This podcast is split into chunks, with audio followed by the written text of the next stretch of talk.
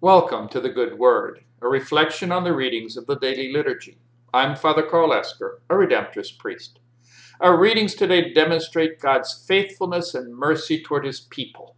God sent the prophets, and finally, his only Son, to show the way, even when his people continued to turn from his ways. In the first reading, the prophet Jeremiah complains to God that the people are hatching plots against him to take his life. He has faithfully proclaimed to them God's word and has prayed for them before God. Remember that I stood before you to speak on their behalf, to turn away your wrath from them. But they have not listened, and justify getting rid of him, thinking that they have enough priests and prophets already to tell them what they want to hear. In spite of that, God was faithful in protecting Jeremiah, and through the suffering of the exile would bring the people back to himself. And in the gospel, Jesus warns his apostles that the religious authorities in Jerusalem are hatching plots against him.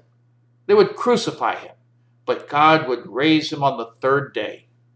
Jesus would be faithful to his mission because he believed that God his Father was with him and would not let him be overcome.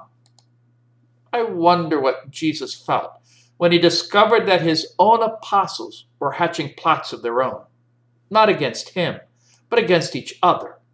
James and John sent their mother to ask for the highest places in Jesus' kingdom. Jesus just looks at them and asks if, if they can face all the future difficulties with him. They assure Jesus that they can. Jesus accepts their word. But we all know what happened at the Last Supper and in the garden. As Jesus will say then, the spirit is willing, but the flesh is weak. Of course, when the other apostles hear what's been going on, they're furious at the two brothers. So Jesus has to sit them all down and explain.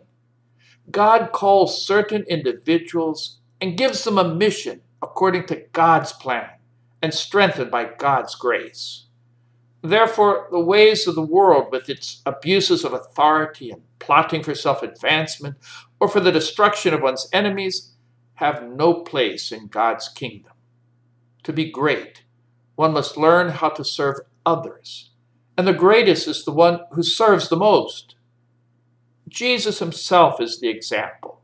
He did not come to be served, but to serve and give his life as a ransom for many. In a world where power and prestige are everything, Jesus' way of self giving is foolishness.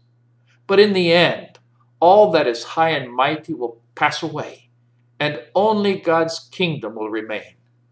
Once the ways of destruction have passed by, those who have learned to help each other will rediscover life.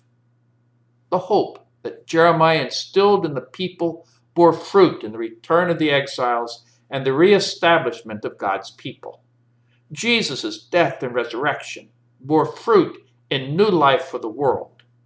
In our own day, Jesus asks us if we can drink the chalice of human solidarity that he drank. I pray that with James and John, we all can answer yes confident that with God's grace, we can be as faithful as they were. May God bless you.